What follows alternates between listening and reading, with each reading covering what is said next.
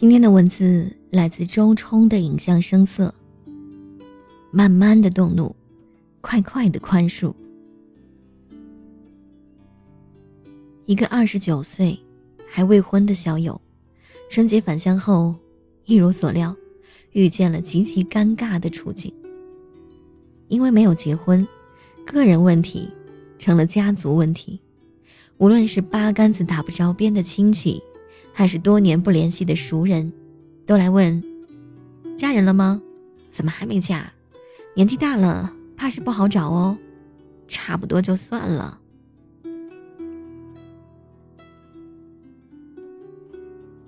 任凭是铁骨铮铮的姑娘，被这一嘴长一嘴短的盘问，也要蔫三分了。加上没挣什么钱，也没买房买车。父母难免也失望，本就望子成龙，巴望着你替家里挣点面子。如果混成了丧家之犬的模样，左右都看不顺眼，哪怕头发丝都比别人多开两个叉。所以返乡的日子，除了初见时的热络，剩下的竟成了漫长的煎熬。前天，他坐在客厅看电视，父亲忽然说：“你倒是悠闲啊，明年打算怎么办？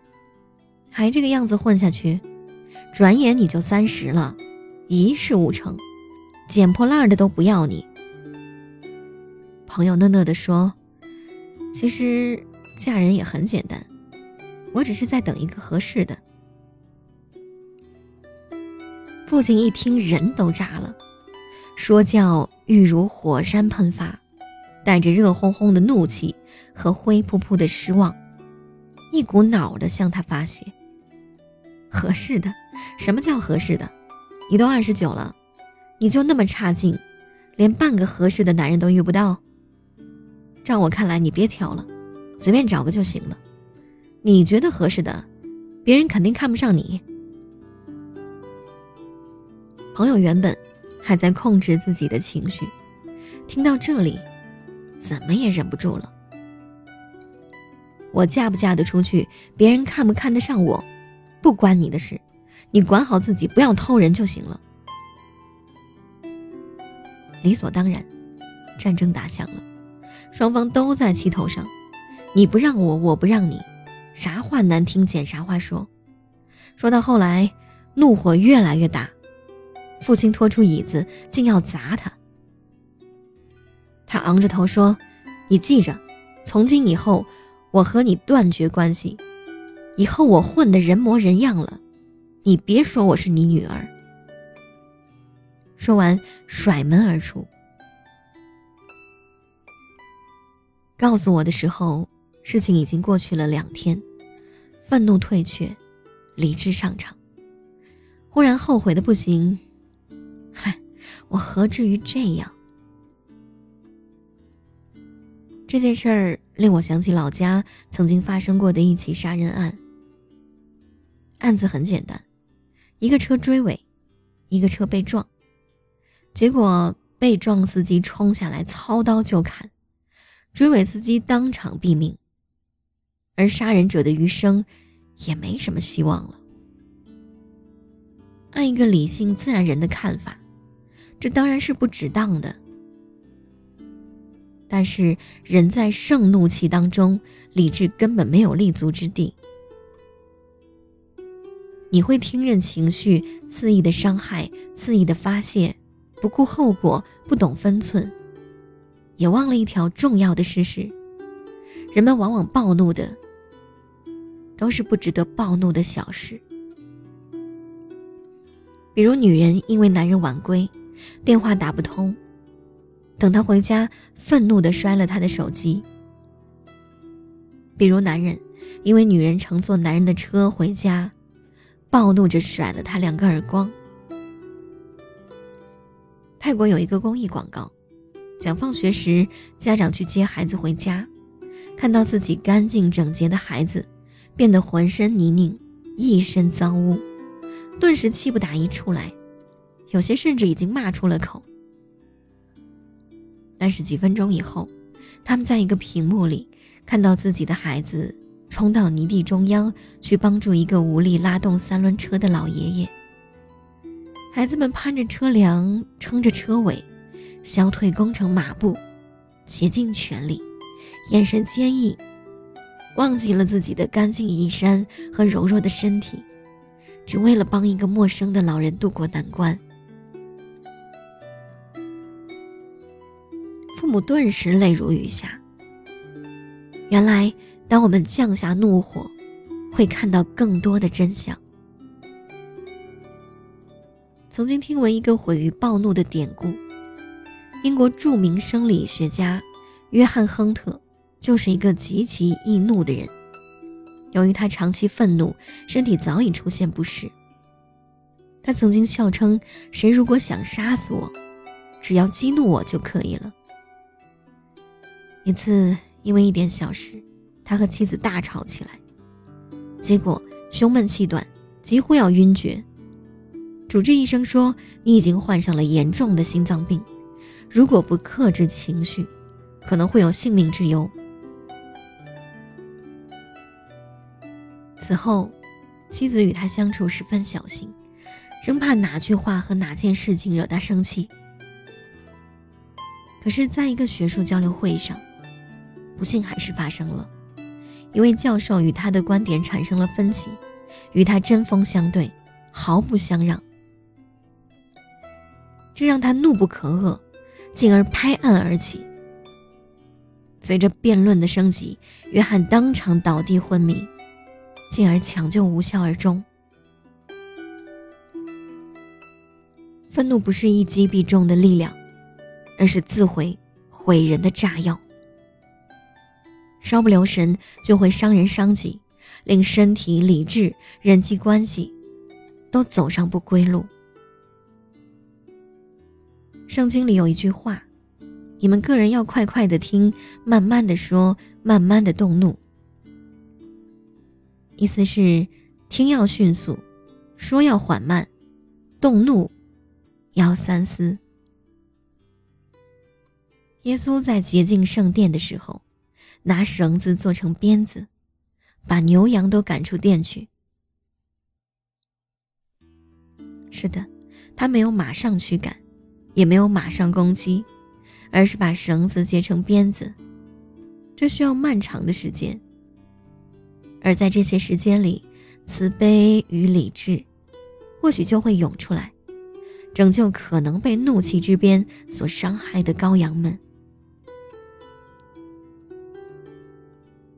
我二十九岁的朋友，刚刚在微信上说：“虽然我觉得中国普遍缺乏界限感，无视你和我，但是我的处理方式也是欠缺的。第一，愤怒可以慢一点；第二，如果愤怒不那么快，我也许可以更妥善的解决。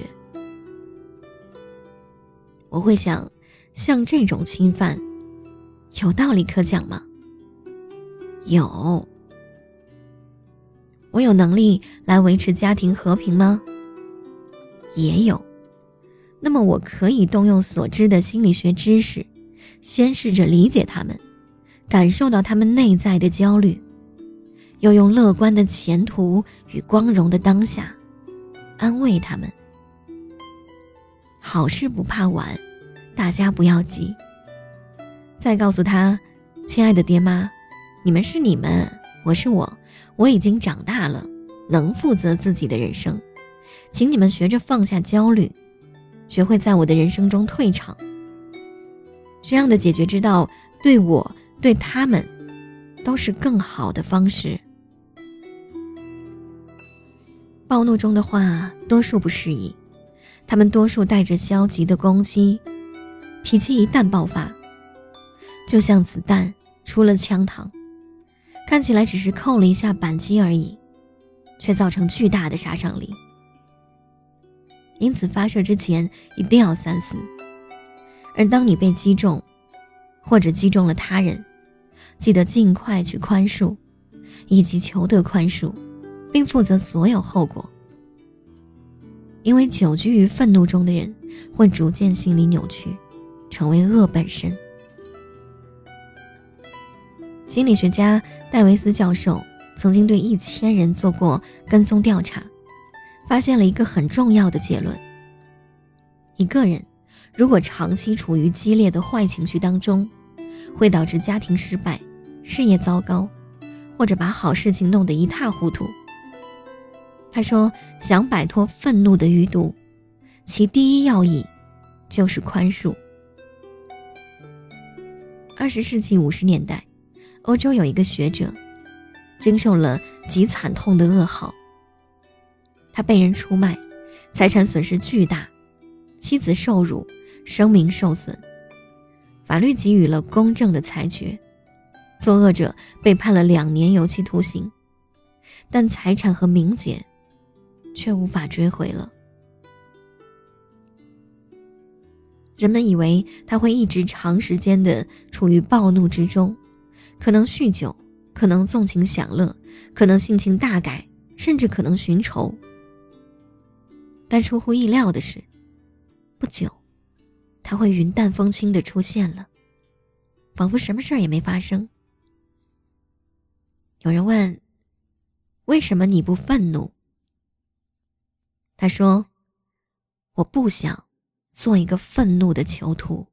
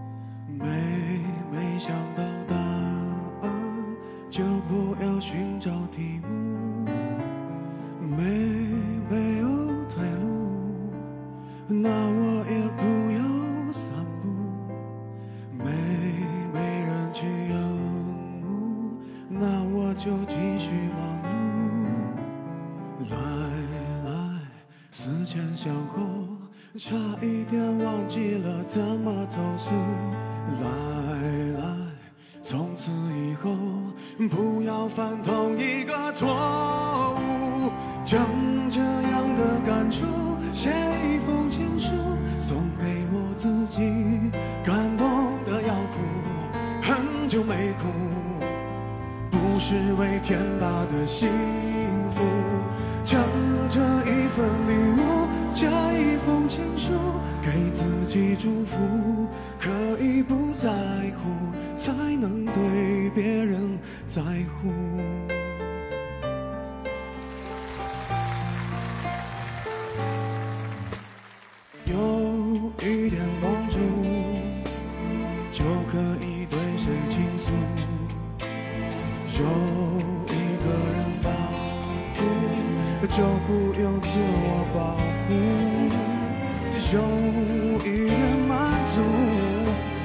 就准备如何结束；有一点点领悟，就可以往后回顾。来来，思前想后。差一点忘记了怎么投诉，来来，从此以后不要犯同一个错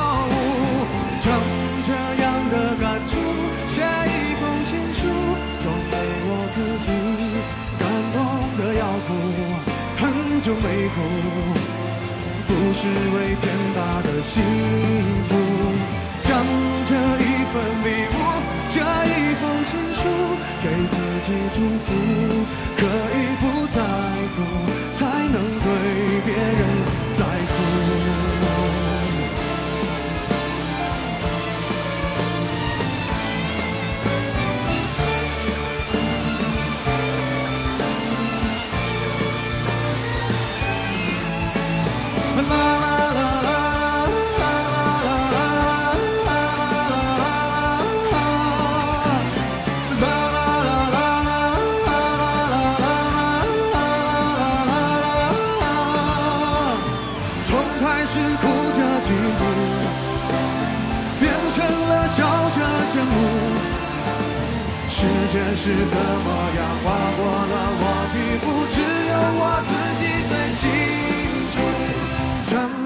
样。的感触，写一封情书送给我自己，感动的要哭，很久没哭，不是为天大的幸福，将这一份礼物，这一封情书，给自己祝福，可以不再。